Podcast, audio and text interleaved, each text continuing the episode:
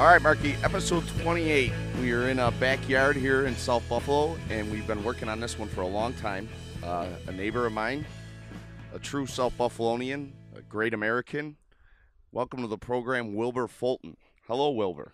Hey, what's happening, baby? We forgot to mention he's cool. Yeah, Wilbur might be one of the coolest, greatest storytellers, and you'll find out why today. F- He was mentioned by Phil Ryan. He said that uh, he used to help him with his paper route when you were little, huh?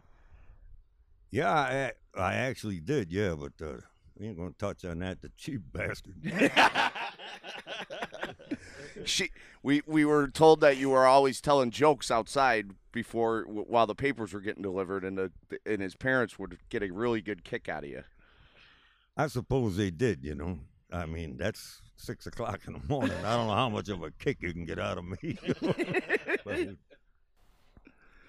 So how do, how does Wilbur Fulton get into being a storyteller like you are? You're going to tell us some stories today. Tell us how it started for Wilbur. Well, yeah, he's telling, he's pointing to the beer bottle.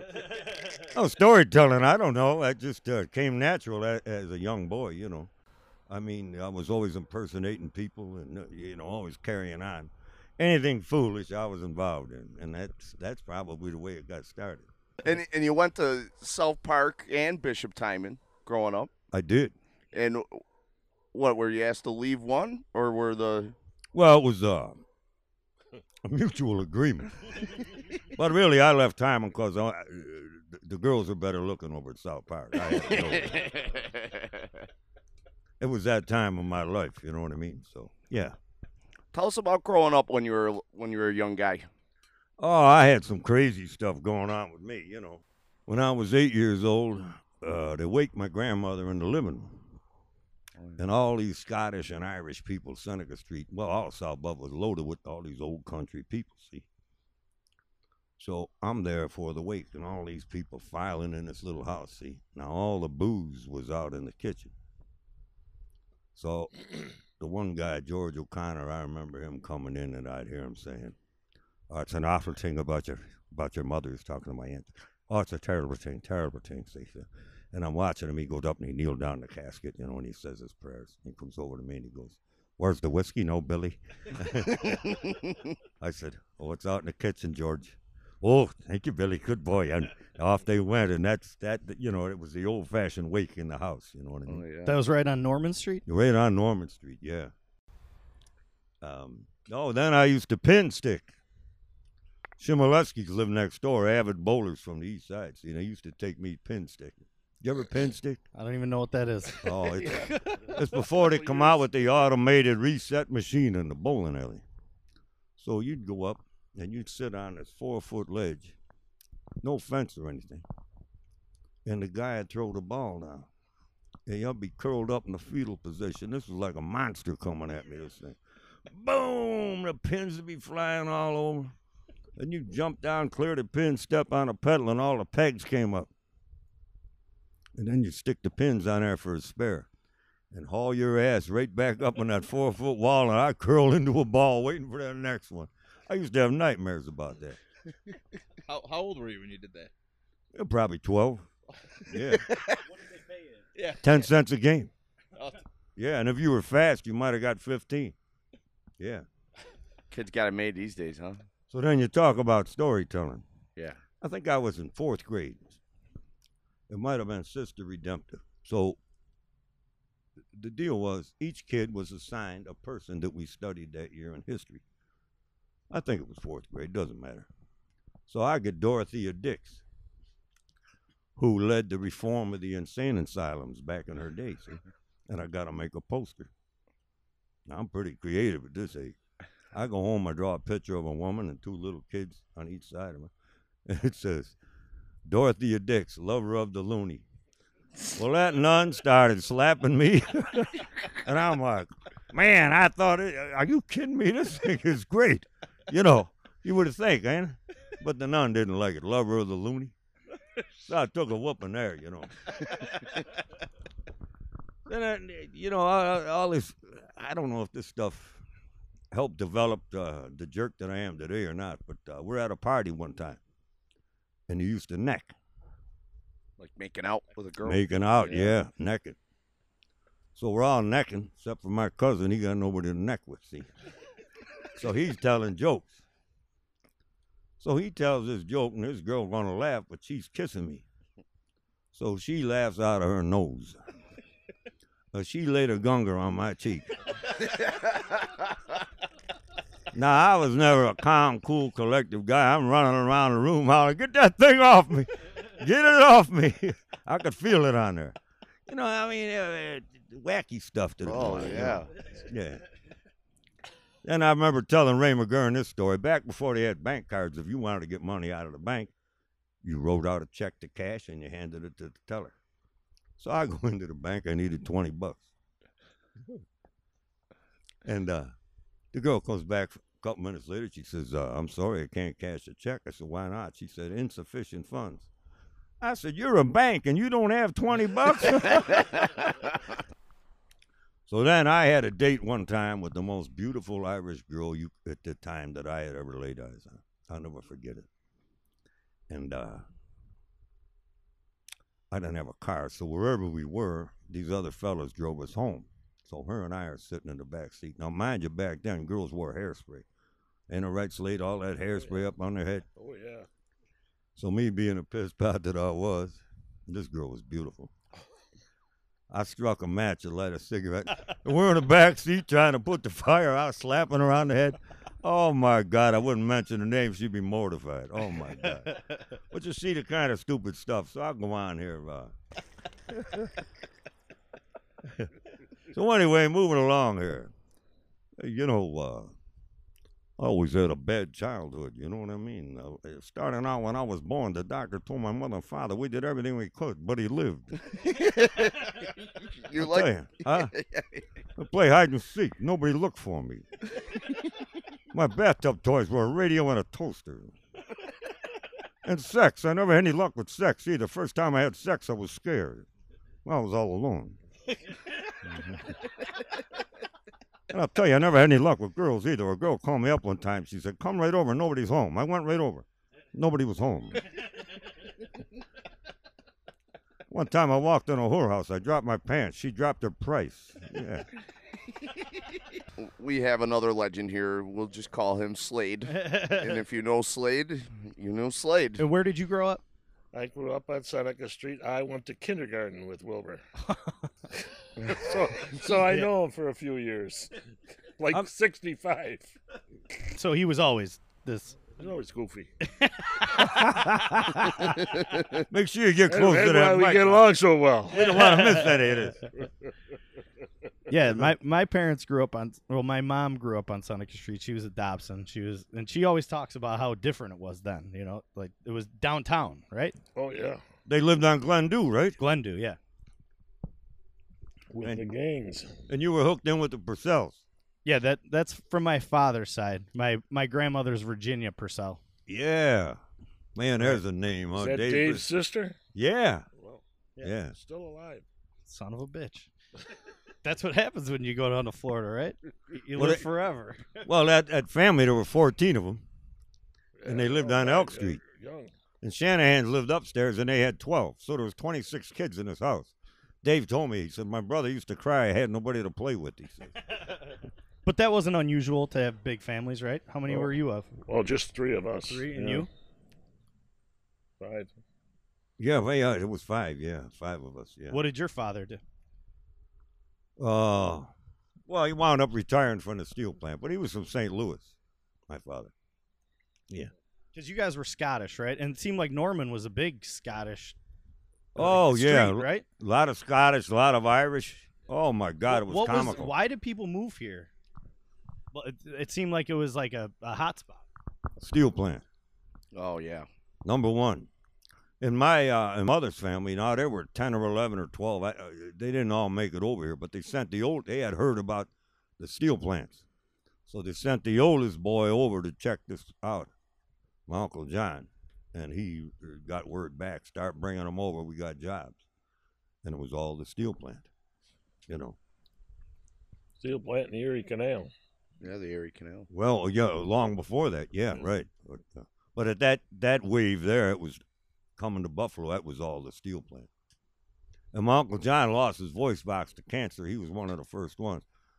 So he had to talk, you know, eight talk like that, you know what I mean?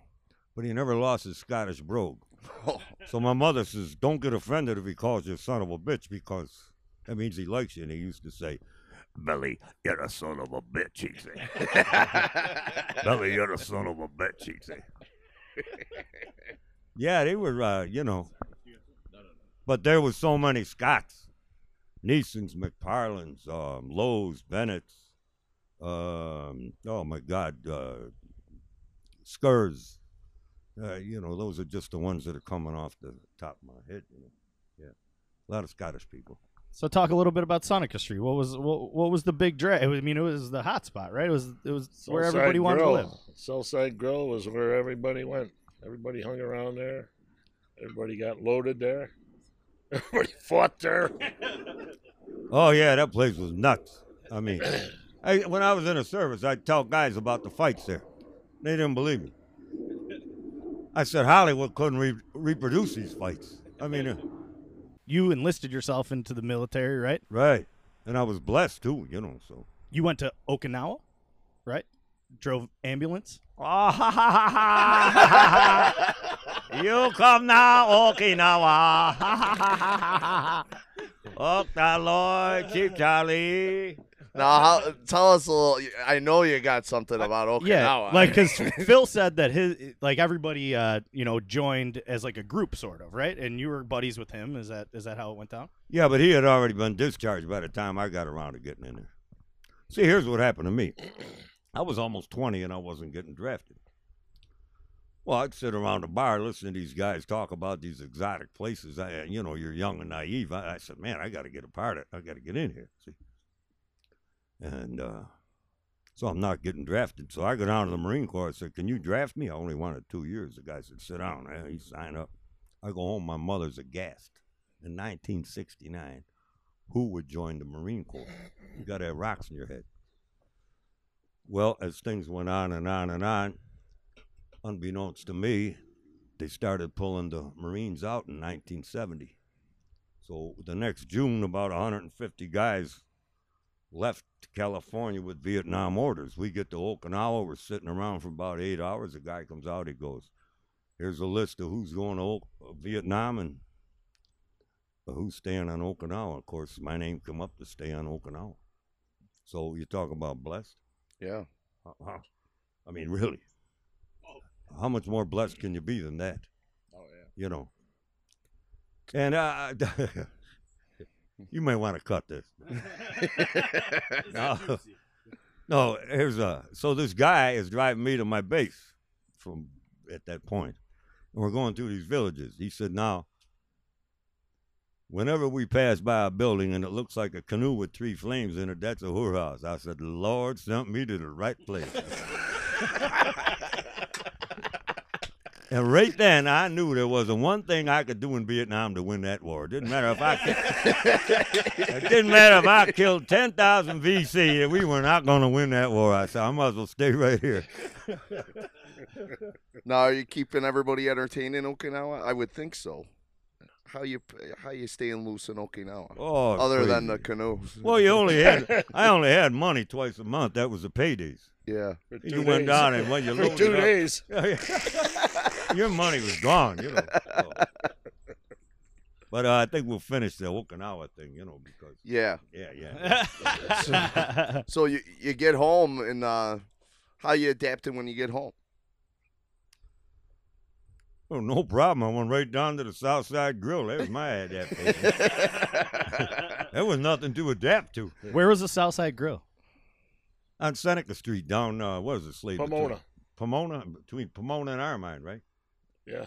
Yeah. Yeah.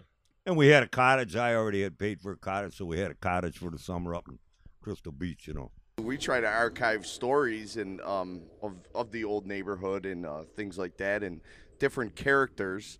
And we actually have something in common there, Wilbur. Um, my uncle and Wilbur Mark were good friends, along with Slade. Oh, Um, yeah. They called my uncle Sudsy, and Sudsy was this guy. Uh, I'll tell you how I first met him. We're cutting a turkey, probably around '85. The phone rings. Everybody in the house knows that well that's Sudsy. He's at the airport, so we had to postpone Thanksgiving dinner till Sudsy came back with my dad. Well, four hours later, the Suds walks in with a surfboard. That's all he brought home for me. and everybody's pissed at him because it was four hours later. They wait. Oh no, we gotta wait for Sudsy. And my dad's looking as he's leaving. He goes, "I'm not gonna be back for a long goddamn time. I'm telling you right now." They didn't believe him, but I would always run into Wilbur. Uh, Sudsy passed away. He got sick and stuff like that. Um, but Wilbur always comes up to me. I'll be in a crowded bar and be like, "Let me tell you about the Suds when we were in Africa."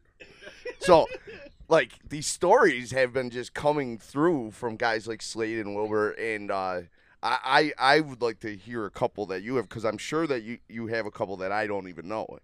Yeah, and uh, Slade will help me out here.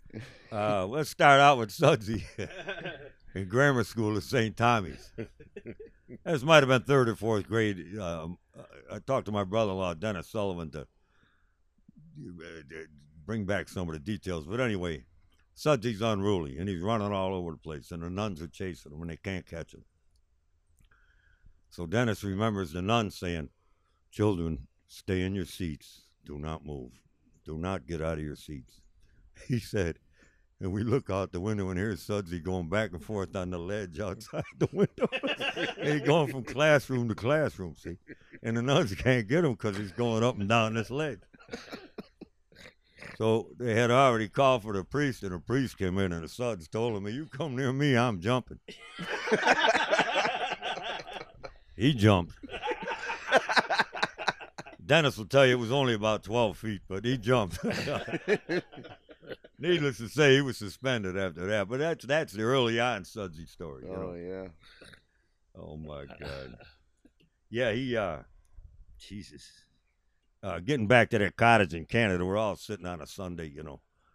And uh Jimmy Cochran's got his truck parked out in front and we're sitting on the porch and here comes his fifty nine Fairlane. Runs right into Jimmy Cochran's truck. Doesn't even bother backing off. And Cochran's going nuts. He jumps out, puts on his shades. He says, "The Suds is here." so this '59 Fairlane, he had wood wallpaper on it. Was his Woody, you know. and he drove that old beat up thing all the way from California. So you know, we're drinking for two, three days. None. I'm laying. Uh, we're coming back to Buffalo. I'm laying on the mattress in the back. Come on, he says, we're getting breakfast. I said, all right. Pulls into this cottage. I said, you know these people? No, I don't know them. He said, we're going to have breakfast. There's two young girls. And they, they had to be aghast, you know, if I remember correctly. He walks right in the kitchen. All right, he said, I'm making breakfast. Throws open the refrigerator door, pulls out eggs, bacon. How do you want your eggs? How do you want your eggs? And he's cooking and he's carrying on like a nut. I just sit back and let him go because you, you, there's no sense in even trying to comment with him, you know. Oh yeah. And these poor girls, they- you know, they didn't know what to do. And he cooked everybody breakfast, and then thank you, he says, he took off. oh my God. Nicest home invasion ever. Oh my God. And then down on Chippewa, remember Eli Halsley, Yeah. Yeah. the black piano organist? And he'd play at Radiss's on Chippewa, and then he'd he'd play uh, over at uh, Johnny's Old Timer. No, Johnny's Ellicott, right? Johnny's Ellicott. Johnny's yeah. Ellicott. Well, Sudsy was the garbage man downtown at that time, so Eli knew him. And I'll never forget, I walked in one time with Sudsy, and Eli stopped what he was doing. He hit a few notes on the organ. He goes, Hey, man, put out your can. Here comes Sudsy the garbage man. and then that's all I remember, but he had a whole song written about Yeah. the Suds. He got a little trouble with the garbage, didn't he? Thanks. Well, he did. He's uh, a dog came after him, and the dog was really attacking him. And he uh, he threw the dog in the packer. So it didn't go over too good with the boss, but they let him keep working. Oh, did they? So that dog met his fate Oh man. at the hands of the Suds. you know. Well, he went to pick up his last check naked. Well, that's another. th- I don't know. I don't know him. I never knew him. I was always friends with Sean and Jim here, but they just said everybody said he had a member. He had a hammer he, he had a, quite the hammer. Well, I wasn't going to tell that story. I wasn't going to tell that story. and I, I don't think I will tell that story. Come on. I heard I heard a couple pool table was- stories about There was a lot of jealous people on Seneca Street. And when he died, there were a lot of women crying.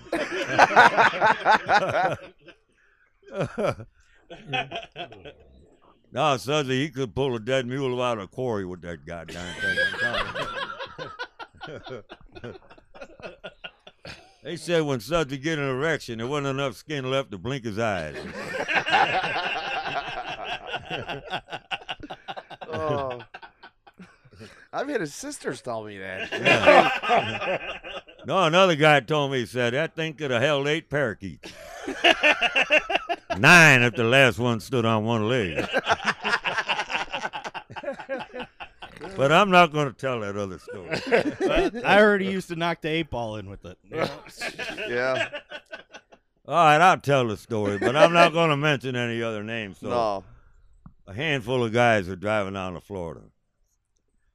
So they get off the uh, the beaten path there, and they're- they come upon a house of uh, a whorehouse. They thought, well, we're here. So one by one, they do what they had to do. So they said Sudsy went in there. He's in there about two minutes. the woman come out and she said, I ain't doing nothing with him. that ain't no dick. That's a ball bag. like I said, I ain't gonna mention it. Oh yeah, it was tough growing up to live up to that, but there was no reason to try because it's been done, and you know. It's just a blessing. There's nothing you could do. You can't work any harder. yeah, he used to work on the boats, right, Wilbur? He, Oh, we were all out at that cottage out. Somebody had the cottages out at Sunset. He's got a duffel bag packed. He's heading to the coast from Sunset Bay. So the last thing I saw him do, he grabbed a bottle of JD's cologne off of the top of the refrigerator, chugged it down, and out the door he went. and he got one ride all the way to San Francisco. Now you can imagine this truck driver what he had to go through taking him all the way across the country. oh man! My brother said that he was when he was working on the boats, he was in India Closer. and uh, he was loaded one night and bought an elephant. He bought an elephant. He bought an elephant, and the next didn't know it. The next morning, the captain called him down. They said, "You bought an elephant. The elephant is on the dock. What? You got to get rid of this elephant." so some kid now, if you had an elephant in India, you had money. Some kid was walking by and he gave the kid the elephant. yeah, the kid was like 14 or something. Now this kid is wealthy. Something gave him the elephant. Trish Higgins, Trish Close. This is way back now. We're talking 45 years ago.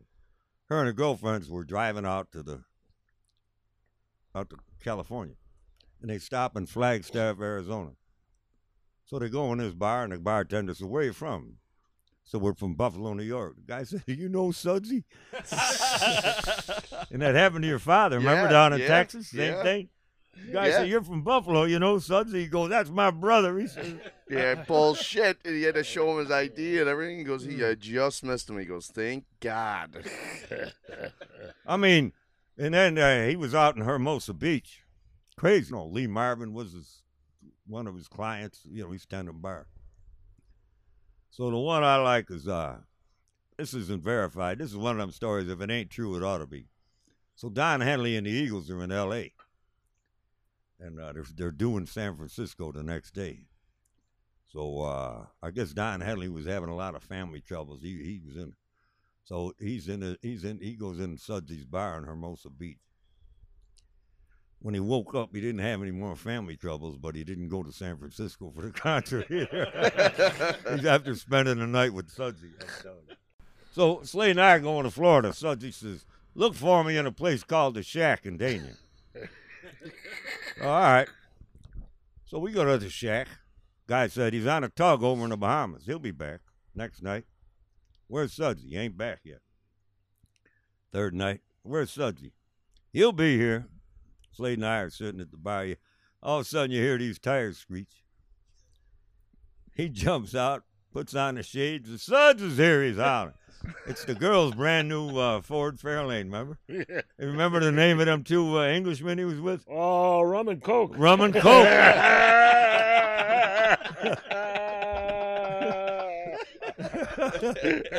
rum and Coke, he said. How are you meet rum and this is Coke? oh my God. Well, you talk about the, when he came home with the surfboard. There's a there's a surfboard thing when the surfboard craze went with him, right? In California or something. Oh God. Oh, he used to surf on the hood of cars on Seneca Street. So back then you had Look magazine and Life magazine. They were all photographs. So they had sent somebody out to California to cover the uh, the surfing craze. So it came out when the magazine came out. There was a panoramic view of the beach and the surfers. And here's Sudsy in full stride with that long beard and an ironing board under his arm, heading for the water. now Dennis thinks that Steve Webb's got that photo. Yeah, my somewhere. uncle Steve does have it somewhere. We've Yeah, been yeah. trying to dig it up, so Yeah. we'll try to get it out there for everyone. Mm. Oh my God. And then I went to visit him. He, he was living with Nell. Yeah, yeah. His later days, yeah. And uh, he said, I want to show you. I just got a letter from Dewey Weber. Now, Dewey Weber, at the time, turned the whole surfing thing around in California. He was so innovative that with his surfing moves. So he became a famous surfer. Starting, he he was in plenty of movies. Wound up with his own surfboard business and everything. But uh, him and Sudsy were good buddies, you know. And I remember Sudsy wanted to show me the letter from Dewey, you know. So I mean, he was just that t- type of personality. Wherever you went, people loved him. You know. I I met a guy once that said that he owned a part of a bar with Lou Reed for about a day. I don't doubt it. I'll tell you.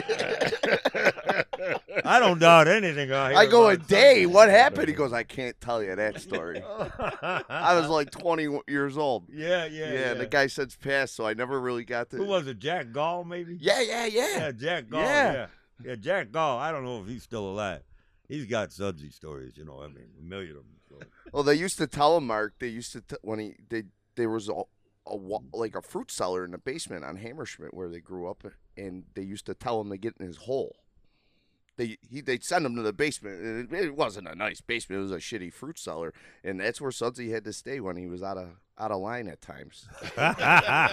Which was all the time. Yeah, well, he, I mean, he was such a lovable character. Oh, you, yeah. you couldn't help but love the guy and a personality. No, uh, uh, no matter where he went, Uh, mm. you know, the, we just told all them California stories and this and that. My my You cousin can't help but love the guy. my cousin who's related to the Sullivans, we're all related, obviously. He married a Sullivan. So he was telling me recently that when Suds was sick, Sudsy was going to take him out to Hopper's Rush Inn. So they're there for about three hours, and, you know, Sudsy's racking up a tab. He turns to my cousin. My cousin's like 20 years old, 22 years old. He says, uh, Call your mother. He said, Why? He goes, Well, somebody's got to pay this goddamn bar bill. So he still, even when he was sick in his later days, he still had that little Hellraiser uh, thing in him, you know. oh, he sure did. But What- you know what they did to him, Wilbur? That my dad got him back. And Slade, you'll love this too. We're at a family reunion, and my brother's in diapers.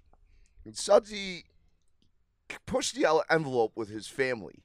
Like the sisters sometimes hated him. My bro- my my father hated him, and uh, Sudsy's not well, and he's sitting on the couch in the, in this room in Angola where a family reunion.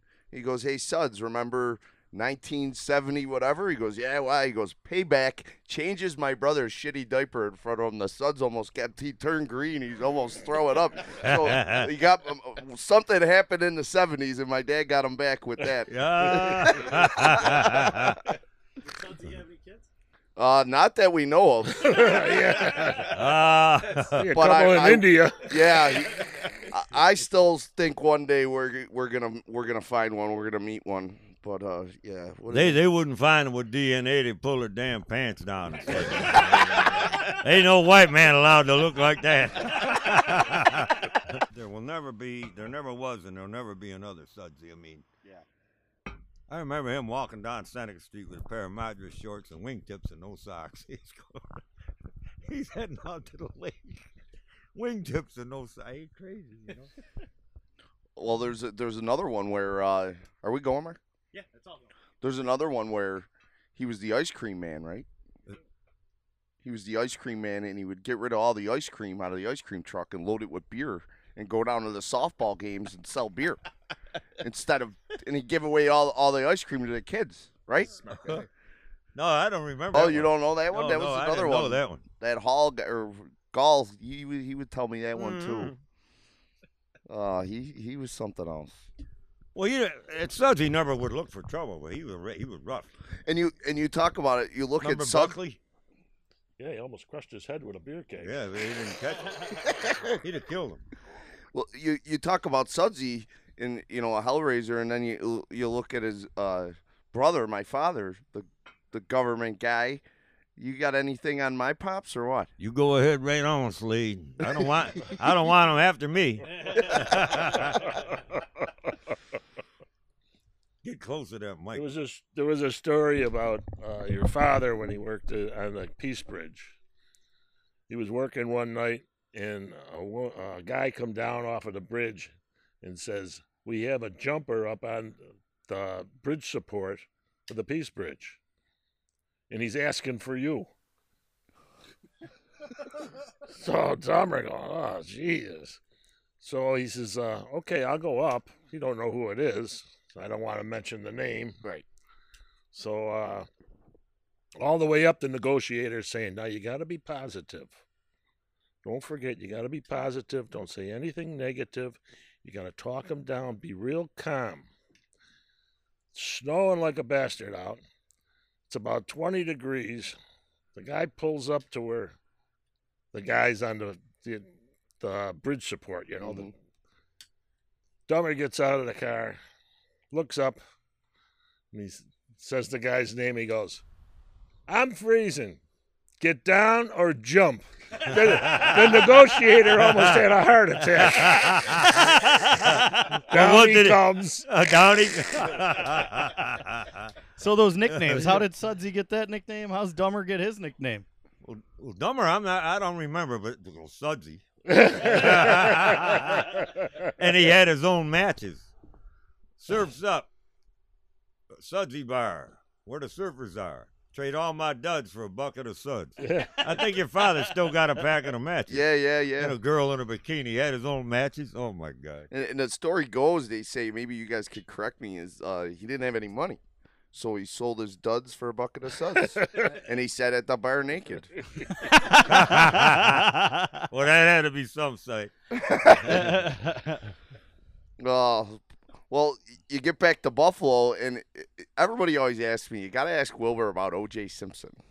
You ever hear this, Mark? Wilbur, Wilbur, go ahead, Wilbur, with O.J. Way back in the 70s, they had this big contest impersonate your favorite sportscaster. So the night comes, and I'm working on a truck. So we're listening, we're listening, we're doing jobs, we're doing jobs. So the guy I'm working with says, We'll go over to Buster's house, my father in law, uh, and we'll call from there. So I call up and I win this thing. It turns out, you know, we made the call from his father in law's house. And sure enough, I win this foolish thing. So, uh, uh, prior to each game, all season long and during halftime, they'd play my voice doing OJ. So you and I are sitting in the stadium, remember? With them five black guys in front of us. and uh, the guy goes, Man, you hear that cat talking like OJ? He sounds just like him. I reached down and tapped the black guy on the shoulder. I said, That was me. No, he said, That ain't you, is it? So I laid a little OJ on him. He going, Do me, man. Do me, he says. Do me, man. Let's hear a little of the O.J. See, well, you know, prior to coming to Buffalo, you know, back then, you know, I didn't have a toboggan or a sled, you know, so I really didn't want to come to Buffalo, you know. but right, right after that, we get a call and we go to this black girl's house over on Wilson Street, see? So we walk in and we fix what we have to fix. Turns out she had been listening to the contest. And she's got her little girl there, cuter than hell, you know, with the little pigtails and everything, you know. And she goes, Man, I can't believe you won that. I said, Well, I did win it. That's the way it is, you know. She says, uh, Do you sing? I said, Oh, yeah. So she goes, uh, she goes and gets her. She said, I play bass down at the church. Now, we're on gas company time, see? So she comes out with her bass and she starts playing. Boom, boom, boom, boom, boom, boom, boom. She said, Now wait till I call grandma. So there were no cell phones. So she gets her on the phone and puts the uh, phone on the counter. And she says, Grandma, this man to sing for you. So here we go. She's doom, doom, doom. I'm on the battlefield for my Lord. Oh, yes, I am. Oh, yes, I am. And the little girl's chucking and digging away there. And I had to sing the whole song. I'm on the battlefield for my Lord. And the whole song went on and on and on. I mean, there's the crazy stuff would go on, you know. Oh, my God. But then I tried to. Um, oh, the Bills have finally beaten Miami after 21 games. And I'm at my mother in law's house. And Howard Cosell is the announcer, see. I said, I'm to nail him. So I call the stadium. I go, Can I please speak to Howard Cosell? And, they, and the girl says, Who's this? I said, This is O.J. Simpson. I want to talk to Howard Cosell. Now, during the game, he instead of Reggie McKenzie, he's calling him Reggie McKeever. Reggie McKeever. you know, Howard. So uh, the girl says, Oh, just a minute, Mr. Simpson. So I get hooked up with another girl. I said, This is OJ. I want to talk to Howard Cosell. so anyway, I get Bud Dahlman, the last person I want, because him and OJ are great friends. And this guy picks up the phone. He's going, Juice! Juice! We're beating Miami. And he's going, I'm like, Man, I'm a dead duck. Juice, how's so and so? No, I, I don't have any answers. See, I'm running. And I hear the guy go, Oh, okay, buddy. So two days two days later in the paper said an imposter OJ called made a congratulatory call, but an imposter also called. but he was found out. I go, found out, I almost had that fool. but then I found out why there's such a screening. The year before at RFK Stadium, Muhammad Ali was fighting uh, George Foreman in Zaire, Africa. And this kid from Hamilton, Ontario, had an entire conversation with Howard Cosell and totally pulled the wool over his eyes. And Cosell went back on the Monday Night Football. I just spoke with the champ.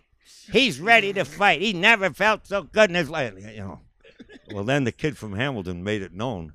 And of course, Cosell was pissed off because he couldn't take the joke. Yeah. So when it came my turn, that's why I had to go through all that screening. But I'd have had Cosell bad, you know. you know. What'd you think when uh, in '94 when he, you know, he got in a little bit of trouble? We just slicing and dicing, you know. Have you ever thought of doing that? Because there's a, there's a radio show that in Buffalo. We just had the guy on, uh, Jim Kurtzel. They don't do it as well as you do. You should. well, you know one thing, I'm Sal Magley or whatever they wear them shoes. You know, you know I wasn't wearing them. Them were Italian shoes. I wouldn't wear them. You know.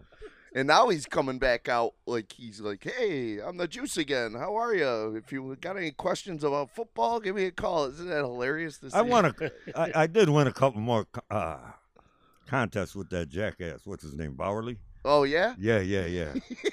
and the one I'm standing on the corner of Elmwood and North, and it's pouring rain, and I'm on the phone with this guy. I'm like, so I go- I win two tickets to this show. That's how it turned. out. So how how'd you get into the gas company? Was that your first job? It was my company? only job.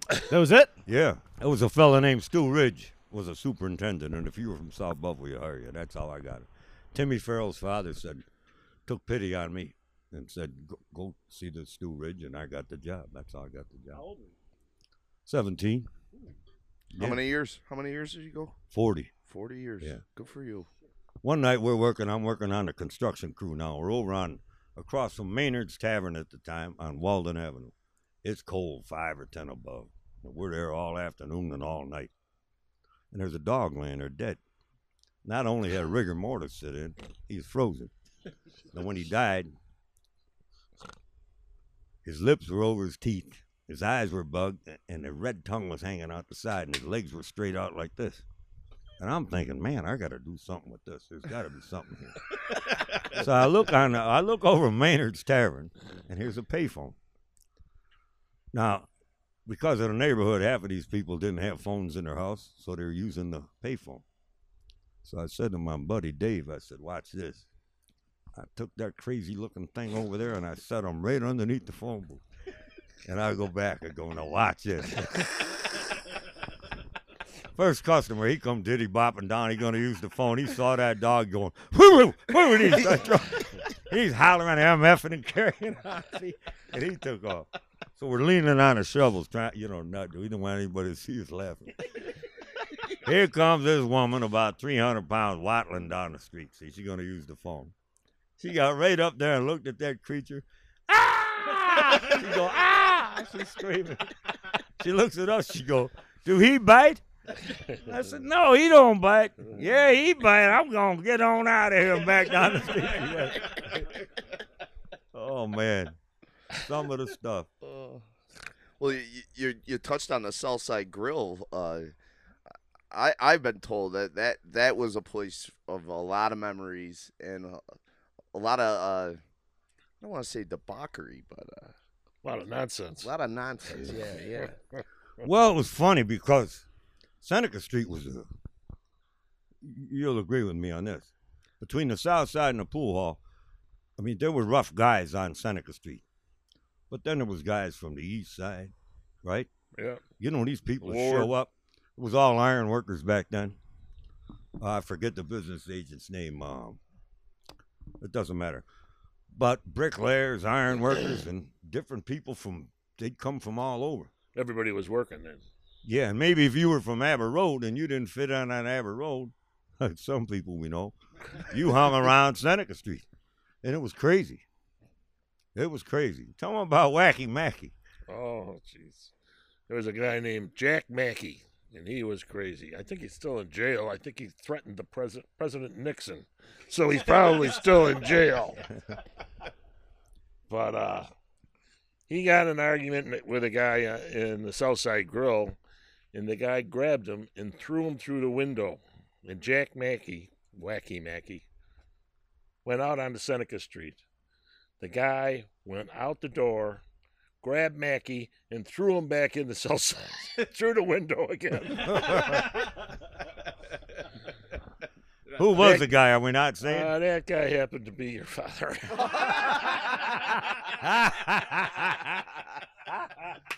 Oh Lord have mercy. He's right down the street. Oh Lord have mercy. He can't even defend himself. The hell with him. Wacky Mackey. now Wacky Mackey was a burglar and a thief. See, Mm. so he steals. This is coming from your uh, your uncle Dave Purcell. He steals. He breaks into this place. He steals a Stradivarius violin. A Stradivarius violin. There's only like ten of them in the world, and he steals it. So he takes it to the pawn shop. Well, the pawn dealer. You look, at Mackey. you look at Mackey and look at a his Stradivarius. Stradivarius. So obviously he, you know, they nailed him for it. So the story went on. He went up before Judge Matina, and Judge Matina, in other words, told him, "Jack, you got to give it up, man. You're the worst burglar I ever saw." he says, "I got to send you to jail, but when you get out, come and see me." Because the judge told him, "You got to straighten out. You're the worst there ever was." He, thought he was going to get ten bucks for this violin, not knowing it was worth a couple hundred grand. You know? Now, now, Mark, I don't know if you know this, but we actually have the owners of the George Bachman here. Oh, my God. I do my research, boys. And a famous craft it was, too. Oh, Aye. Aye. It turned out to bilge. Beer suds had come out. oh. This was a boat you guys owned. Yeah, and George Bachman was an engineer and an architect, right, John? Yeah, artist. And an alcoholic. And a drunk. drunk every day. And he was quite a character himself. He uh, he went to bed with Joe Louis's, one of the girls from Joe Louis's entourage down at, uh, oh, what was the name of the joint? Uh, oh, for the Christ's sakes, I can't remember it. But anyway, uh, so Joe Louis came in with his entourage, you know. So him and the girl tie up and they go up to the room. And you had to know Bachman. He weighed about what 120 pounds. yeah. Always had a sport coat on. Had a girl on each arm Yeah. all the time in his Oh, day. It wasn't the Little Harlem. It was uh, the famous place. Doggone it, I can't come up with it. But anyway, he's up in bed, and the door swings open, and it's Joe Louis. he says, "Oh my, I thought I breathed my last." He says. Joe came in and set a bottle of uh, red, Johnnie Walker on the, Yeah. and walked back out. Yeah, I, I said, why. I said, George, what did you do? He says, I just pulled the covers over my head.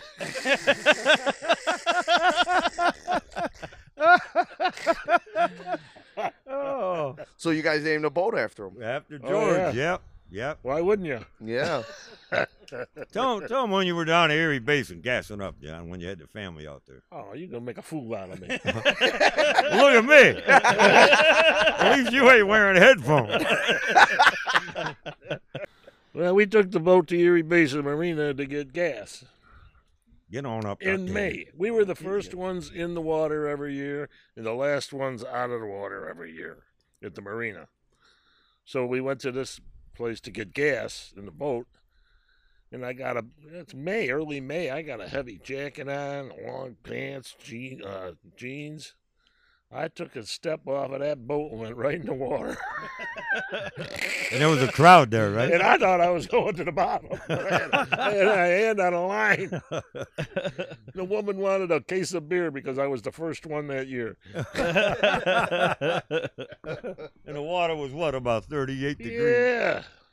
I weighed about 400 pounds when they pulled me out. well, we got a fifth mic as well too. We got we got uh little little Wilbur Fulton uh, at a at a fifth mic over here too. I, I'm sure that he's got some some good ones that Wilbur could tell. Oh man. uh, yeah, I don't really know. I mean, I, I think you've touched on on uh, a lot of the, the stories I would know. Uh, but I, I what I what people always ask when I'm if I'm out or something, everyone growing up when I was young and hanging out in bars, younger, it, people would always ask if I oh do you sing? Do you dance? You got the spoons? You play the spoons? no, I don't know. I mean, I, you've told it before, but how I want to know where you got into the the Johnny the routines, the carrying on in the bars, and Well, I knew who Johnny Cash was. Well, when I was in the service, I was the only Yankee. Everybody was from the South. The Southern guys, 24 hours, Johnny Cash blaring. So eventually I got to know every song that there was, you know, Johnny Cash. And, uh, but that's how that came to be. But, uh, I don't know, just acting like a jackass, I guess. I don't know. That, that's how it all evolved, you know. I I was working recently and uh, I was I was at a bar and uh, Wilbur's on his way out. He stopped by, st- singing "Amazing Grace" with these three women at, at a table, and, and it, it was so good. They had such a good time, and I, I seen them weeks later. They go, "Is the guy here that sings?" I go, "He doesn't work here. Go table to table." He goes, "Well, he should. So maybe that'd be a little, uh, you know, side gig in retirement." We're all out in Las Vegas. What was that, 79 or so? 80, Someone- 1980. 80. So uh, I'm in the Flamingo Lounge, and there's one band. They take a break, another show band. They were show band. So uh, every once in a while, he'd ask, "You want to get up and sing?" He'd ask. So I went to the lavatory, came back, and I think Turk had said, "Ask my friend to sing." So I said, "Yeah, what the hell?" So I noticed he had two mics his mic and another mic. He went to hand me the other mic. I said, "Nah, give me that mic. I'm gonna be here a while." so I don't know, John. I, you know, I, I missed some of it, but uh, I so I'm singing Johnny Cash, and the showgirls were right. They were dancing right behind you. Right They behind were her, right? You were dancing with the girl. Oh, Man, that was the debut. and I That was guess your there were even some people coming in off the tables, you know. So now, okay, so we were all done with that and laughing. We're all at the bar, ten of us, and I think it was Ricky Carr tapped me on the shoulder. He goes, "Those two guys want to talk to you." So I went over and the guy says, "You consider doing this for a living?" I said, man, I'm going home and get married. I like water heaters for a living. I said, yeah, I'm getting the hell out of here. it was never anything. It was never a passion of mine. You know, you gotta you gotta have a passion. Oh yeah, and it's funny. You go around the world and people meet people from our uh, neighborhood, and they're like, "This guy should be famous." Uh, yeah, I got to work on Monday.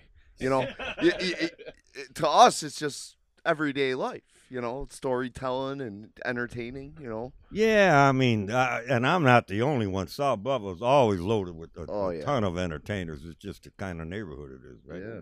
I mean, some of the funniest people I ever saw in my life were right from South Buffalo. yeah. So, you know, it is what it is. Give us a little Johnny. Early one morning while I'm making my rounds, I took a shot of cocaine and I shot that woman down. I went right home and I went to bed. I stuck that loving 44 beneath my head. Wow. Got up the next morning and I grabbed that gun. I took a shot of cocaine and away I run. Made a good run, but I run too slow. They overtook me down in Juarez, Mexico. Something like that. I That's don't know. great. But you know, Oh, we're getting the guitars out soon. Oh, Did You the better neighbors believe ever it. hear that? yeah. we- Yeah, oh, to my neighbors over here. That's why that fence is there. About the fifth beer, I you know. Oh my God! But um, so uh, you know, I always like mimic voices. I don't know if you guys remember Walter Brennan from the Real McCoys. yeah, yeah, yeah. Yeah, how old was I when I first seen Old Rivers? well, I can't remember when he weren't around. He lived in a one-room shack, not not far from us, and he spent his whole life walking plowed ground. And by the way, you know Mike Cejka, the weatherman? Yeah. oh, yeah, we know. Oh, he talks like, uh, now, tomorrow if you're in the metro area, you're going to be all right. but I'll tell you what, if you're down in Jamestown, make sure you're wearing pants. Because I actually, I we got called to do a, uh, to do a, it was called winging it, and we were on for a little while making wing sauces. I, I was on. These guys would stay in the back. So, the first day he comes back, Mike Cejka, he's there, yeah. and this guy Joe Arena, Joe Yeah, Arena, he brought us in, and he goes to me and the Barretts. He goes, uh, "Listen, Jimbo, don't say a word to Mike Cejka." Oh. And to his Mark's brother Tim looks at me or looks at him and goes, "You shouldn't have said that."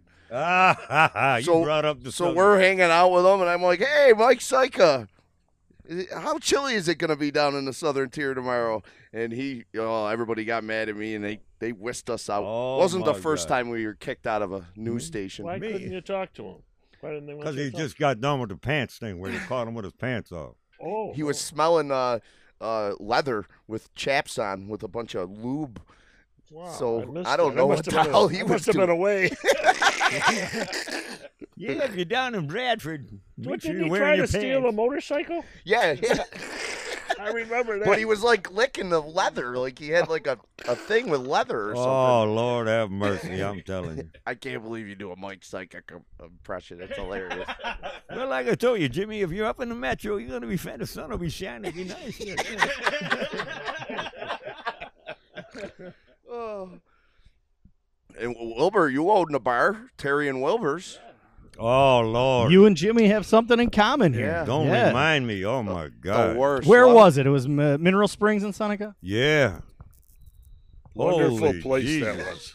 that was. My friends were drunks. I was drunk. How long did it last? I don't know. I, I was drunk. I, the hell did I know? I don't know. No, right. About two or three years. Yeah. Oh, that's the Oh, I end. Did a bar in there. Yeah. Oh, Ed's laid off. John's laid off. Oh, eh, yeah. And they're laid off making twice the money I'm making. I'm like, Jimmy's bar here lasted what seven years? Seven and some change. Doubles the average and still takes shit for it. Yeah. I, I, don't I don't fuck. understand it. I don't understand it. But what, what, what was Terry and Wilbur's like? It was bizarre. Everybody was in there. Everybody was drunk. Oh, we had a a guy came in. He he was a a drunk and he was uh, rehabilitated. Pancho Divine. Pancho. Remember Pancho? I do. anyway, he came into town. He was living in Rochester or something. He had a nice home, a wife, a kid. He comes into town. He's there drunk for about four days, calls up, quits his job, never went back to Rochester. he got caught up in the in the tsunami. Oh, The tsunami got him. Might still be there. Now there's a oh. Scottish story. They called him Pancho, and the reason they called him Pancho, his mother was from Scotland, and his real name was Patrick Joseph, and she called him Pot Joe. Pot Joe, Pot Joe, time to get in the house, Pot Joe. And the kids all thought you were saying Pancho instead that of was Pot his Joe. name forever. Yeah. Since Hey, I got I it. was a kid. Well, uh, speaking of that, what do you think of the younger guys today? The way they carry themselves. When you guys grew up, you were a man's man. Nowadays, it seems like everything is handed. What's your impression growing up in 2019 now? Well, I can only speak about my own family. I mean, Yeah. you know, and John's family. I mean, You guys did well, yeah. Well, I mean, our sons. I mean, you They know, did I'm, okay. uh, I love. I'm proud of my sons, and I'm just like he is. You know, they're Sure. firefighters and retired cops and this and that. No, I, I'd say it about the same. You know, Yeah. the only thing they they didn't have to live with was the draft. Yeah. You know, I mean, there was a lot of turmoil back then. Yeah. You know, some guys are dodging the draft, some guys are going in, some guys doing this, you know. And I guess there was some bad feelings back then. I'm sure there was. A lot of bad feelings. But you know, it was survival. Yeah. I mean, look at me. I, I nobody was as blessed as I was. Lord have mercy. You know, I, I thank the Lord every day that I didn't. I didn't have to do it. You know, and when people come up to me and they go, "Well, we want to thank you for your service," I go, "Keep that for somebody else because that's got nothing to do with me."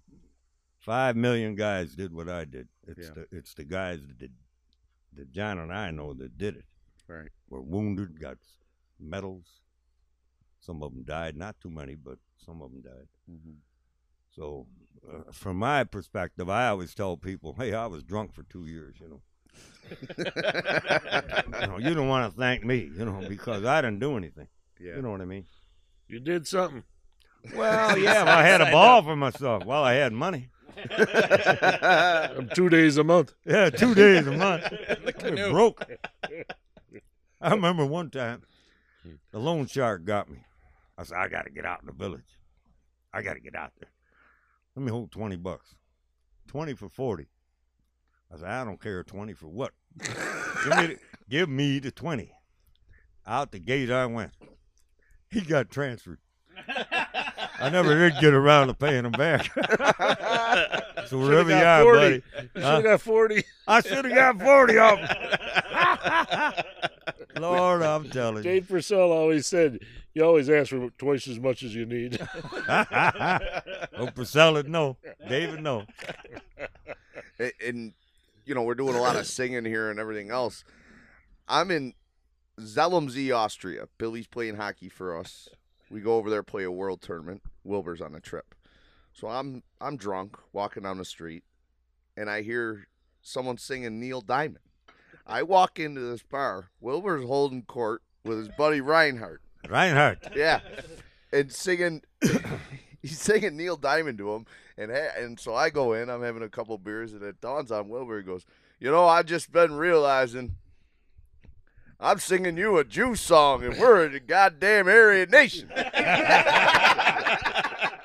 With a name like Reinhard Rutledge, this man was definitely an Aryan. And he's sitting there, and he's inviting them over to the pool. You come down in Shenandoah, I'll have you over to the pool. We'll have a good time, Reinhardt.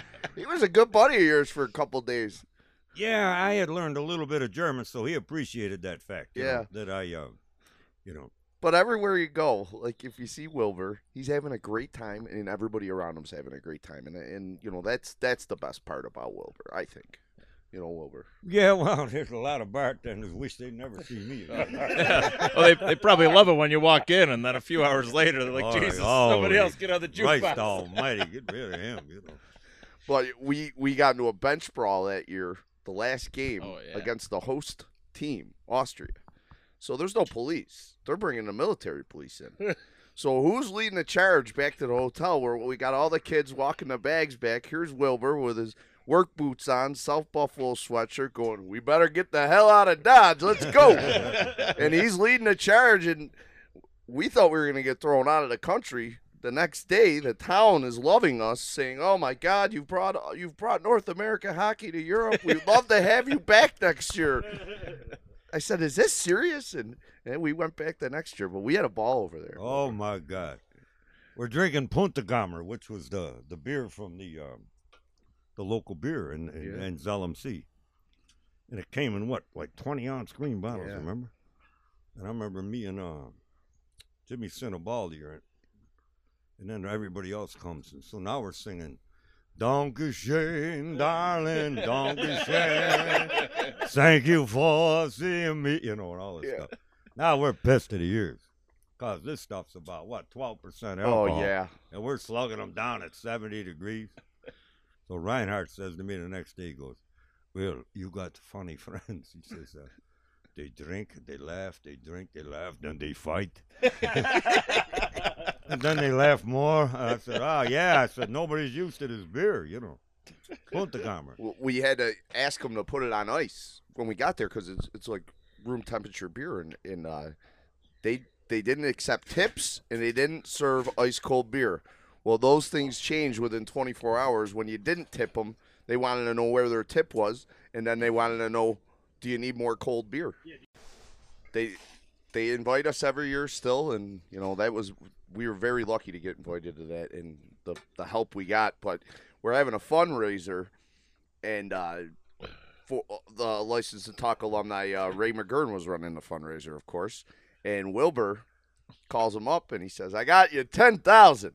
He goes, 10,000? That's great, Wilbur." He goes, "No, no, not money. Ten thousand BTUs. I got a gas grill you can raffle off." I write a letter to Bernie Kennedy, the president of the gas company, so we need help here. You know. so he sent me a 10,000 BTU gas grill. there was actually, I thought that the whole thing was a joke. There was actually a grill. Yeah, yeah. he actually got the grill. For the bloody auction. I say, hey, you cheap bastard. There it is. Still going. He's down to 8,000 BTU now. Oh. yeah, that was one hell of a trip. Holy gee. Yeah, it's years off my life. You didn't get hung over over there because I don't know if it was the preservatives in the beer, the mountain air. But you we- probably didn't sober up. Yeah, well, that, I think that's what it was. Well, these oh. kids are in the room. Oh, yeah. And they're watching porn. I, I, I'm talking about the real McCoy. Yeah, it's, And it's on a local channel. He'll t- Yeah. yeah, it's like after it was like after 8 p.m. It wasn't even that late. It was just the hardcore stuff right on right on your base right after the evening news. I- I'll finish the story because we have a team breakfast down there, and Wilbur comes down. God damn it! I had to get that TV out of that kid's room. I'm like, "What are you talking about?" He goes, "Well, if I didn't, that kid was gonna go blind."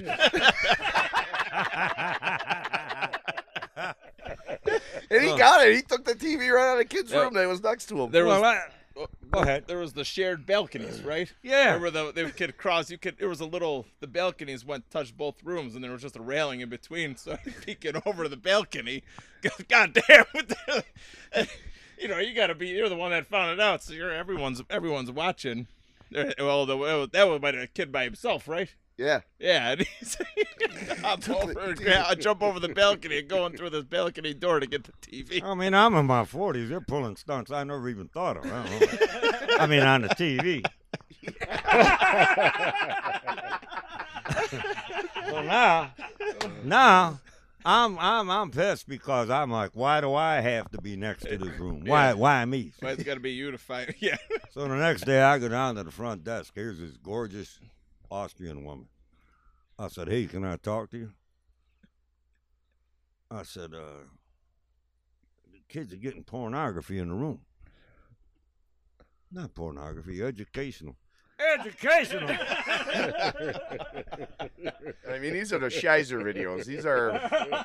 It'd be educational if I had a little more than something to work You with. bring them all back. And, you bring them all back, and they're blind. So my father uh, said to me, he says, "You know, if you do that, you lose your sight." I said, "I'm over here, Dad."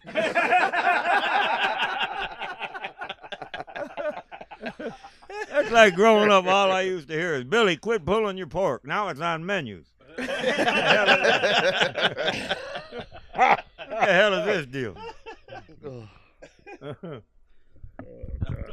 So I was talking to your son Ray today, and he said that your your dad grew up in the projects. well, we lived in the project. Uh, I was only there five years. They lived there 17 years altogether. But for them, it was a bonus because they lived in an old place on, uh, I think, Zittle. So when they got it, the project was brand new. So you got a brand new stove, a brand new refrigerator. Everything was nice.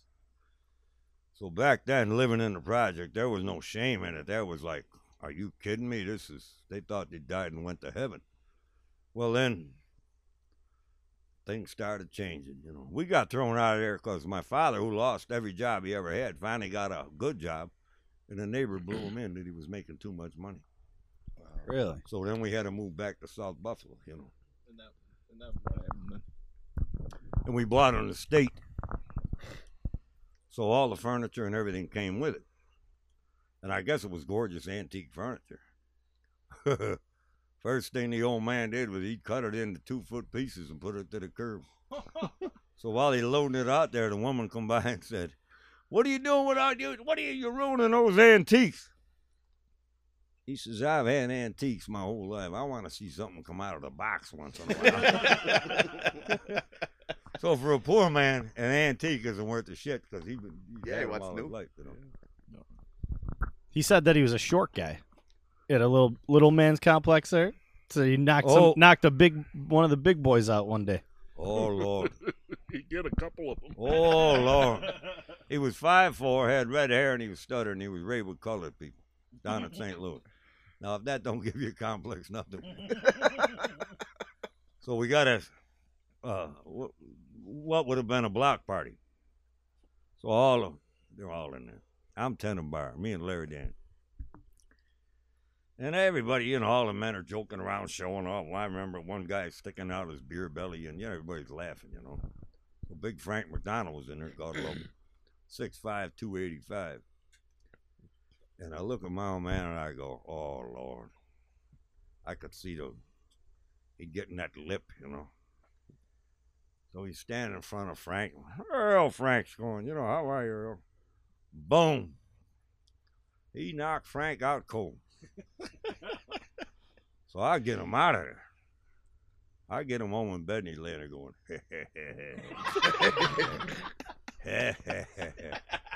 now I hear Frank coming up the driveway. I said, You got trouble now. Here comes Frank. He's going to whoop your ass, Dad. I said, He's to whoop your ass. And he's still going, Well, thank God that the neighbors held Frank off because Frank would have. He'd have looked like a pretzel when Frank got home. but he had a rough life, my father. You know, you know, rough, always losing jobs. Yeah. He got one shit ass job, he called it. The first day he suckered the guy, the, the boss. That was the end of that job. You know, he. Always getting shit jobs, you know. They don't make them like that anymore. You know. Hopefully. But he came. Originally, he was born in St. Louis, but his family they were Welsh. They were from Shenandoah down that way, in the coal mines. And his father left because he didn't like the way the Welsh treated the Irish. So in the movie, the original movie, the Molly Maguires, um, two of my uncles are depicted, or two of my father's uncles, the Davies, are depicted in that movie. wow. If you ever saw the movie with um, Harris, the English Harris, I, I forget. James Harris? Is it James? Nah. Richard Harris. Richard. Richard Harris. Harris. Hellraiser. Yeah. And uh, Sean uh, Connery. Yeah. It's a great movie. But those were his. But his father, he, he didn't he didn't go along with that. So that's why. He, and then my my grandmother was, of course, he was spreading sperm all over the place. so she finally caught up with him, and that's why my father was in St. Louis. And then years later, a guy knocked on the door when we were in the project and said, "Are you Earl Fulton?" He said, "Yeah." He goes, "I'm your brother." And he goes, I didn't know I had one. He goes, Well, I'm him. and sure enough, look like identical twins. Really? And then another guy came to the park school, uh, Thomas James Fulton. My brother went out. There was another one. so his, his brother had left Philadelphia and came here. But my father was close, you know, in the parish. Earl, I want to get married. Oh, my father, I'll go down and talk to the priest. He goes down and talks to the priest. Said, yeah, I'll marry him. Have him fill out the paperwork and everything. The priest come back to my father and goes, He's already married. He's married back in Philadelphia. Tell him to clean that up. I go, just like his old man. Come on, John, you got some tales here. My brother Ed was going to the Adirondacks, and his car wasn't wasn't too reliable. So uh, he wanted to borrow my car. So I give him my car the day before he's leaving, and I take Ed's car. So that night, I pull up in front of my mother and father's house. I get out of the car, and three guys are there and beat the shit out of me. well, come to find out, the night, the day before, the night before, Ed loaned the car to a friend of ours, Snappy, Glenn Kirkendall. And Snappy was hitting some girl in the back and, and got caught by the guy's, by the girl's husband or boyfriend. Anyway, I took the beating for Snappy. Ed should have got the beating. No, or Snappy. Well, then Ed could have passed it down. The one when you were out in front of Hoppers and the, the three guys were chasing you. You figure, I'll get the Hoppers, I'll be good, and the cavalry will come out. Remember? Oh, that was uh, Franco's stag. I left Franco's stag. I was parked out in front. It was when uh, Caz Park had some music thing going on.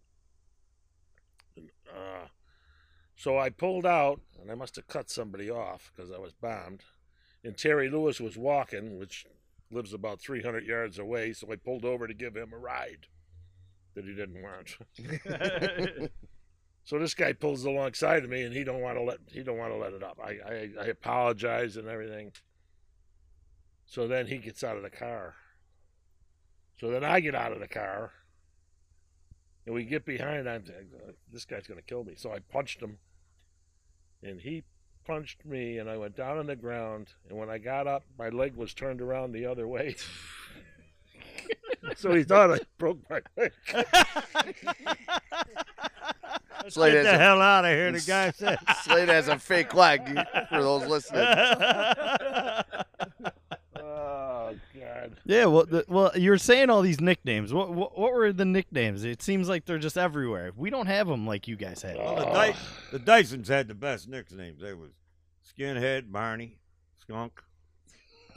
Oh, what were the girls' names? I forget the girls' names. Uh, Oh boy. And they they were they were a com- they were a mother and family. father had nicknames. Yeah, yeah. Uh, oh, doggone it all now! I can't come up with it. Tillsworth or something. Got Jaws, Moose, Shorty, uh, John Boy. Yeah, we really don't get. It's That's just a hunting crew. Yeah.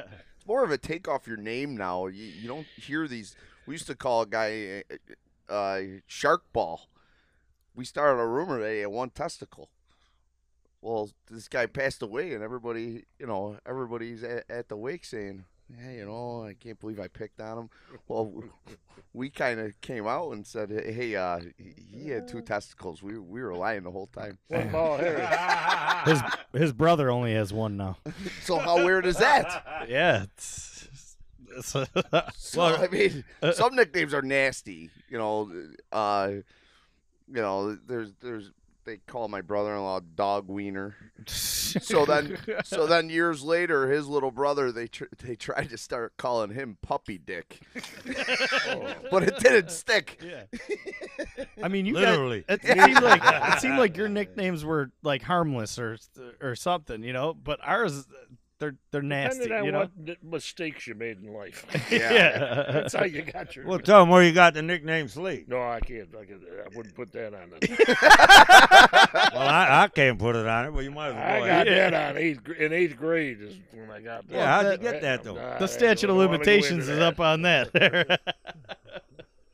That's private. That's for a live show. When we have our live show. And you're still in good shape, Wilbur. You're exercising every day, aren't you? Still riding a bike and stuff? Yeah, well, I smoke a lot. Drink a lot. Drink a lot and smoke. That'll keep the weight off. Yeah. Well, you look good. You Ah, look good for you. 70. Yeah. Next Yeah. month. I don't look too good for 68, but I look good for 70. Ah, Well, you, st- you you st- kept with the running. You were the uh, one of the first people jogging in the neighborhood. I was the first jogger in South Buffalo. Cops used to follow me. I swear to it, it was 19 and 68, and I'm jogging. The cops would follow you. There was one other guy, a boxer. His name was Wolf Powers. He would jog. We'd pass each other. and What the hell's the matter with him? I'm telling you, that's a, that's an honest to God fact.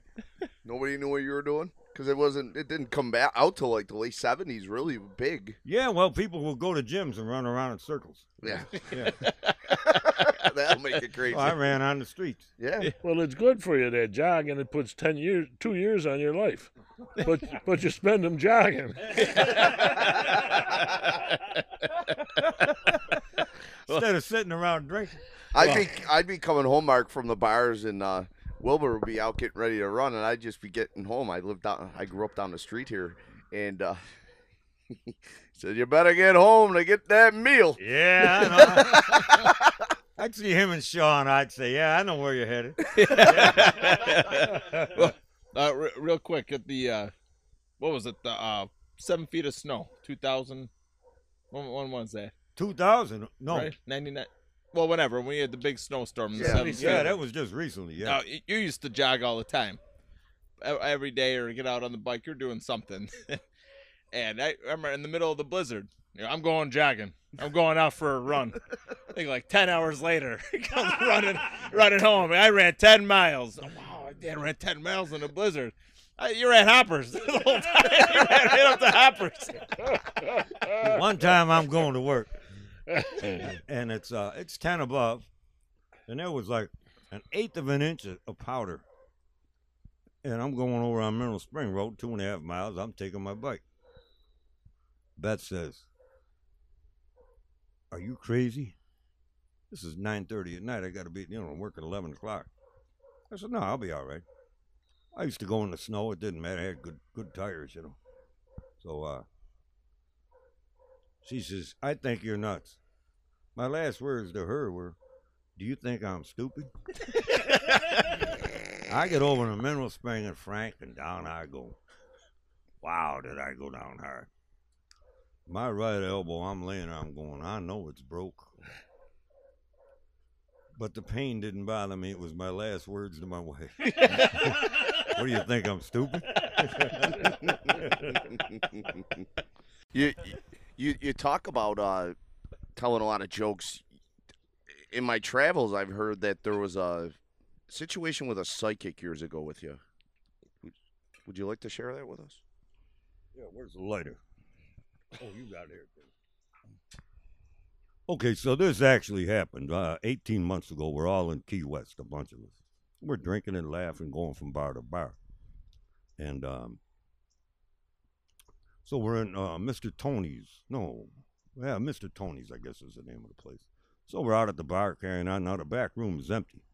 But I go, they got a, I go to buy a T-shirt. So I get the T-shirt, I run to the bathroom. I'm coming back. I put the T-shirt on. I'm coming back, and this guy bumps into me. He says, "Jesus, you're like a rock." He says to me. So we start laughing.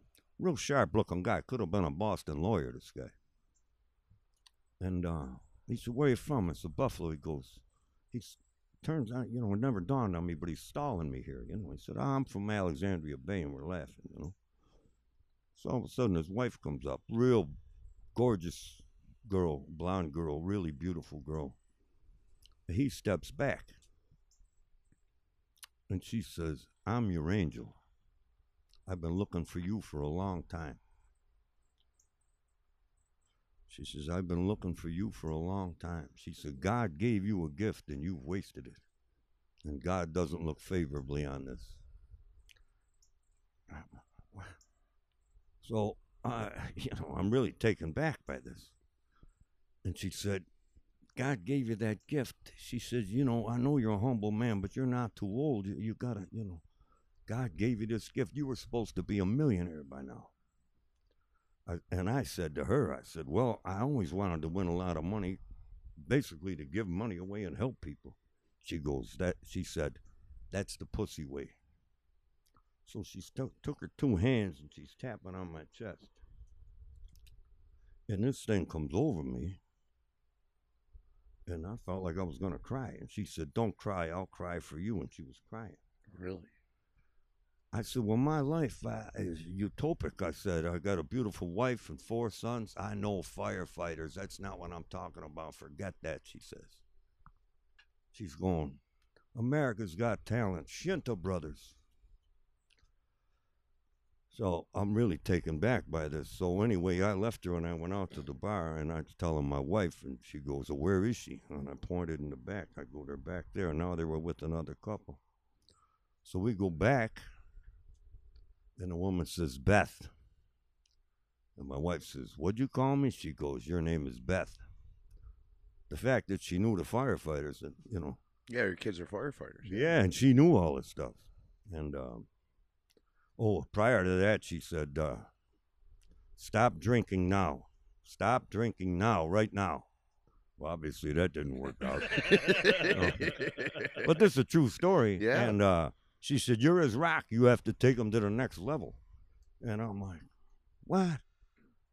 So we went back out to the bar, and they disappeared just like that. But uh, you know, I was so taken back, I I never got a chance to get more details. But it was really crazy. All right, I got to tell a couple Irish jokes. Now we'll start out slow. So Pat says to Mike, he says, You know, this year I'm going away on a holiday again, but I'm going to do things a bit differently. Why is that? Mike said. He said, Well, you know, three years ago when I went to France, Mary got pregnant. You know, two years ago, he says, I went to Spain and Mary got pregnant. He says, You know, last year when I went to Mallorca, he said, Mary got pregnant. Mike says, What are you going to do this year? Oh, he says, I'm taking her with me.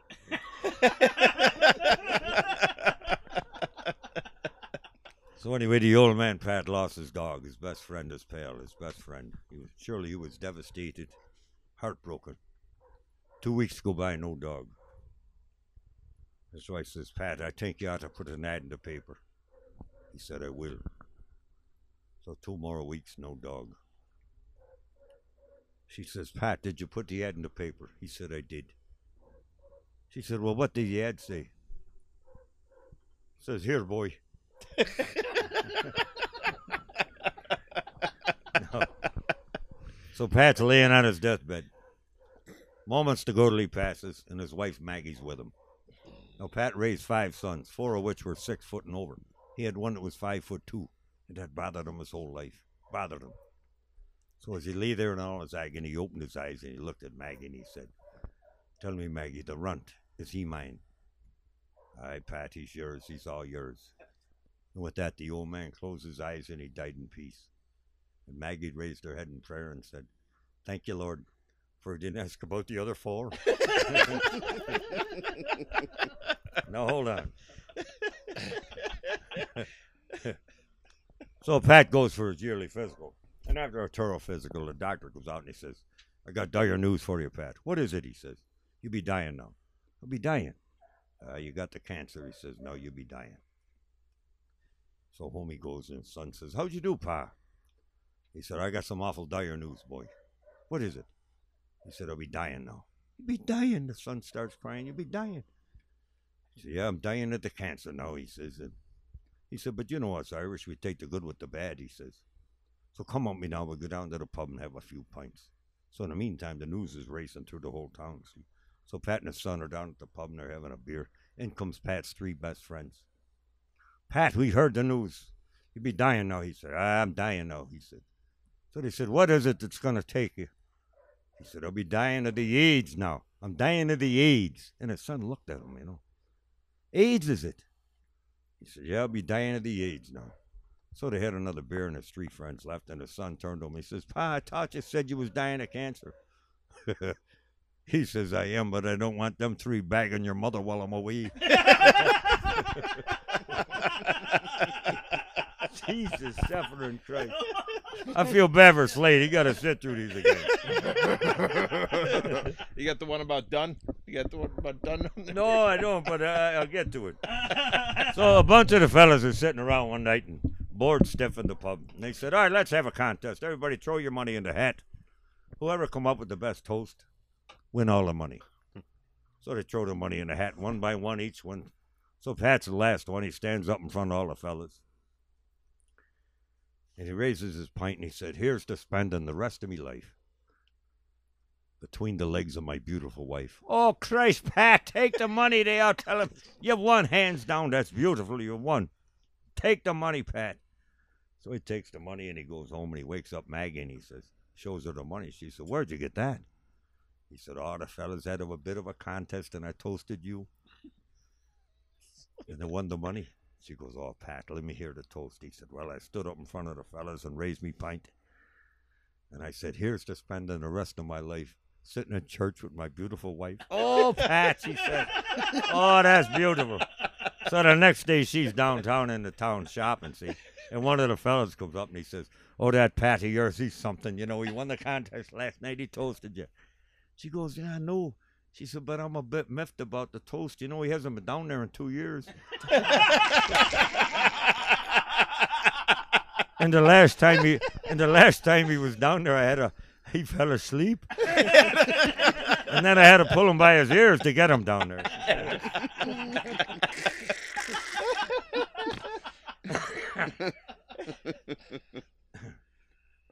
so the Irishman sitting at a pub, see. He been in there all day. Now it's 10 o'clock at night. And he, sh- he throws up all over himself, all over his shirt. Oh, Jesus, he says. Holy Christ, he says. My wife's going to, oh, she'll kill me. Well, the bartender intercedes. He says, Don't be a fool, man. When you go home, tell your wife that the fella next to you threw up all over you. And put a 10 bill in your pocket and tell her that the fella give you the 10 to get your shirt cleaned. so home goes the Irishman. The wife greets him at the door. Oh, Jesus, she says. Christ, you're disgusting. Look at you. Oh, Jesus. He says, Wait, wait, wait. I didn't do it. The fella next to me threw up all over me. and he give me this 10 to get me shirt cleaned. Oh, she says, Christ, go to bed, go to bed. So the next day rolls around and his wife's doing the laundry downstairs. And she hollers up, Pat, go back to the pub and get another 10 from that fella. He shit in your pants, too.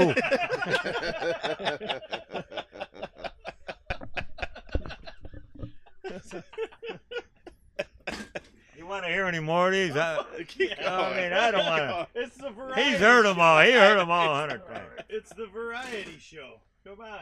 All right, you want to hear more? All right, here we go. Of course. So you, Yeah, it's a ritual now. Every Sunday for years, Pat and Mike go to church together. They go down to mass. See, so not unlike any other Sunday, Maggie's fixing Pat's tie, fixing his shirt, getting them all straightened out. And she said, "All right, lad." She says, "Go enjoy mass with Mike now." An hour and a half later, he comes back. His nose is bleeding and his lip is cut. She says, "Where were you?"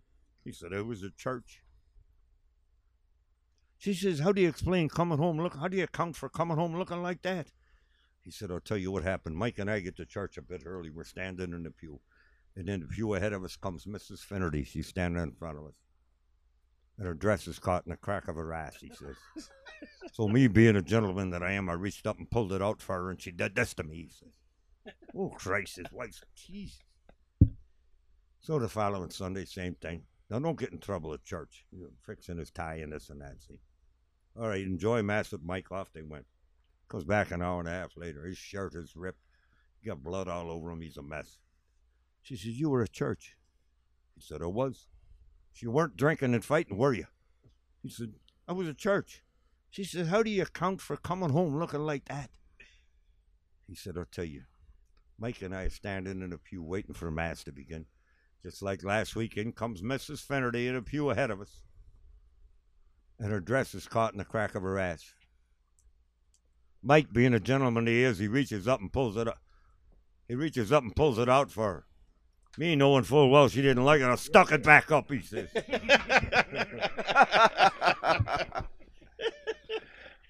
oh, Jokes are great. All right. I don't, I I'm don't know. gonna How, do one or two more. Yeah, whatever let's you hear. want. it. I All don't know right, how the couple- I, I mean, I, I got them all. All right, here we go. So young Seamus, he gets to school late. Nun pulls him off the side. She says, "You know, Seamus, you were late for your bus. You shouldn't do that. You got to get there on time." He says, "Sister, the bus never come for me." She says, "I know better, Seamus. Don't let it happen again." Next day, he's late again. The nun says, "Seamus, you missed your bus again." He said, "Sister, the bus never come for me." She says, I know better. You're late for your bus. One more time and that's it. Next day, sure enough, Seamus is late again. That's it, Seamus. You missed your bus. You were late for your bus. Sister, the bus never come for me, he says. She said, You go home tonight and write 500 times. I must not be late for my bus. Now go. So the little fella goes home, and sure enough, he writes out 500 times. I must not be. late. So he goes into school the next morning, hands them to the nun. He hands 500 of them. She looks it over. She goes, Well, Seamus, I see all 500 are here. You've done well. But I got to tell you, 500 times in a row, you spelled the word bus wrong. You spelled it B U S F. And I want to tell you, there is no F in bus. He said, I've been trying to tell you that all week.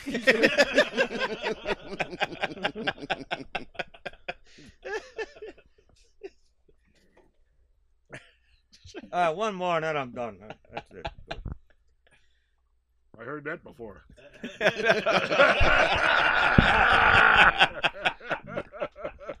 All right, the, the couple's out hunting, see? And the wife takes a shot and hits a skunk. Husband says, That's an endangered species you're shooting at. Oh, she says, I've only wounded him. He's still alive. Jesus Christ, he said, if the warden never comes by, we're in trouble. Oh, I feel bad. He's still alive. The husband looks up. He goes, Oh, Christ, here comes the warden. She said, What'll I do? He said, Shove him down your pants. She said, What'll I do about the stink? He said, Hold his nose. I ain't gonna bother. All right, well, we're Fulton. Great. You could see Wilbur at any Gin Mill hole in court. He'll be there for the rest of his life. Yeah, and if it's past eight o'clock at night, walk on by. The variety show. It's- Unbelievable. It- it- we keep meeting all these people that we like to introduce to the to the world. I mean, we got people listening in Asia. So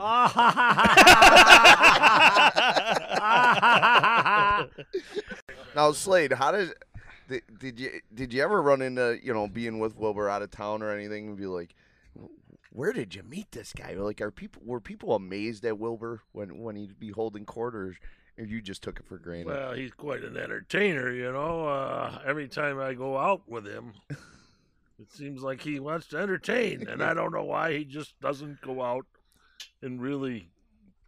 Maybe we'll make Make that happen. I think that this is the start. You know, I think I think he just needs a microphone and a couple beers in his back porch, Oh yeah, and Yeah. that's it. You know, I mean, you went to kindergarten with him. I went. Me and Billy met because I failed a grade in uh, in high school. that's the, and that's Who how I, hasn't? and that's how I that's how I actually met Wilbur. Is you know what what what fate would have it, right? Uh, growing up on the street, very good neighbor. Always took care of the woman next door. I remember growing up. Um, he was uh, not only a badass, but um, just a, a kind human that Yeah. always wants you to laugh and have fun. You know, great. He's passing water again. He's on his way back. Yeah. Well, now we can start. To, now we don't have to be so goddamn nice about him. Boy, that sounded hot. They were talking nice of you. Well, it's about time somebody did. Tell he ain't bartender. Next, if anybody knows Wilbur and they see him out, ask him to play the spoons. It's always entertaining, Well, especially. John when- just bought me two sets of spoons. Well, good, because you give them away to all the pretty girls that come back here. We're sitting out here, and a fella two doors down come with his girlfriend, beautiful girl. I give her the spoon. She I'd never played them before, and she takes right off. See, and I give her the spoon. So the next day, I said to Slade's wife, Peggy, I said, "Geez, I give her my spoon. He goes, she says, Slade was going to give her his Cadillac. well, oh, there- there's okay now. Kimiko. Hey, hey. Well, it, it was an honor to finally sit down with you. This has been a long time in the making. I get people all the time. You got to talk to Wilbur. Wilbur's great. And then it was great for Slade to stop by. Slade, thank you very much. He made me stop by. Well, I think it was a right choice. Yeah. Yeah. I mean, you guys are great people, and we love archiving the, these these stories that people don't think are true. And um, what we do at the end, Wilbur Fulton, you are now licensed to talk. Slade, you are now licensed to talk. Yeah. Well, the accolades, I mean, they're certainly un- un- un- undeserved. undeserved. But I, I'd like. Now, you guys brought the guitars. Let's have a little fun because. Uh, Yeah, let's close it out with a song. oh, yeah, I absolutely. mean, unless we're going to close it out or we're just going to sit here. What do you know? Huh? What do you want to sing?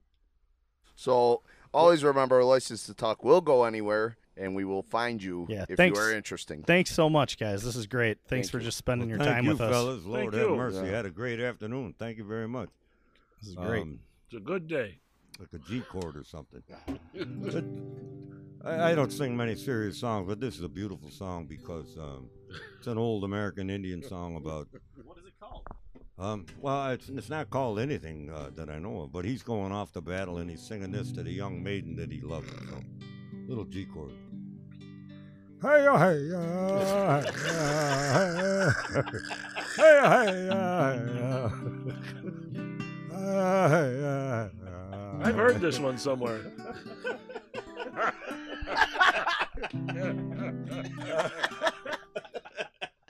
All kidding aside, kidding aside. Well, you guys have been great, and thanks for doing this. Uh, Lord have mercy. I hope somebody enjoys it along. Oh, the they will. And uh, God, God damn it. I mean, d- don't forget to wear your pants if you're going down to Bradford. You guys actually uh, put Pat Hammer right, right. Oh yeah, we had Pat Hammer oh, on. he's a, I met him. He's a nice guy. He is a nice guy. Yeah, he's a lot of fun. He's from Frisco. Yeah. Yeah, he's a good man. He's a Buffalo guy. Yeah. No, oh yeah. Who's Pat Hammer? The weatherman. He Channel took two. over for Oh, Fat yeah. Boy there. Uh, Pat- O'Connell. yeah, that big cheeseburger eating son Oh, the guy with the, the, The only thing he could ever predict was when his next cheeseburger was coming. the guy with the medium-sized sport coats.